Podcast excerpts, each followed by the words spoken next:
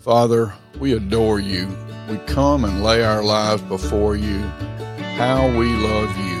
Help us, dear Lord, to surrender our thoughts, our words, our actions, and yes, even our own very lives right now. Have your way in us, Lord. Your kingdom come, your will be done in us and all of our ways for your glory and your honor.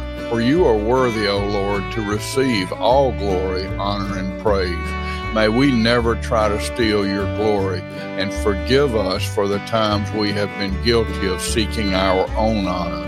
Now, Lord, send out your humble servants into the fields that are ripe for harvest, carrying with us only our brokenness and ourselves and our total faith and joy and love for Jesus.